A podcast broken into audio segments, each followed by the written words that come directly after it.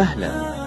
نحن فريق صحف وسنقدم لكم بودكاست برد إيراق والذي تحتوي موضوعاته على نشر سنن مهجورة للنبي صلى الله عليه وسلم وكيفية إحيائها وتطبيقها ومن ثم نشرها.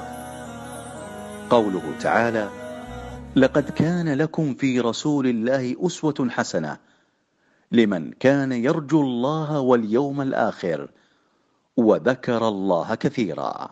الأحزاب الآية الحادية والعشرون. قيل إن رجلا سأل شيخا فقال كنت قد قرأت أن النبي صلى الله عليه وسلم كان لا ينزع يده من يد الرجل حتى يقوم الرجل بنزعها.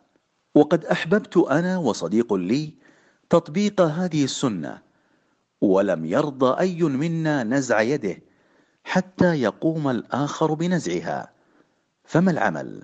وكان جواب الشيخ يستحب أن تدوم ملازمة المصافحة بقدر ما يحتاجه من الكلام والسلام أو السؤال عن حاجته ويكره أن ينزع المصافح يده بسرعة ملازمة المصافحة لها الكثير من الآثار الإيجابية على الفرد والمجتمع الإسلامي منها إدخال السرور على الآخرين انتشار المحبة والود بين المجتمع تطبيق سنة من السنن المهجورة وأيضا عند ملازمة المصافحة تسقط الذنوب.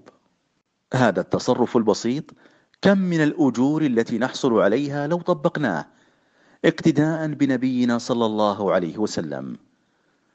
كم من الأجور التي تأتينا لإدخال السرور على قلب مسلم؟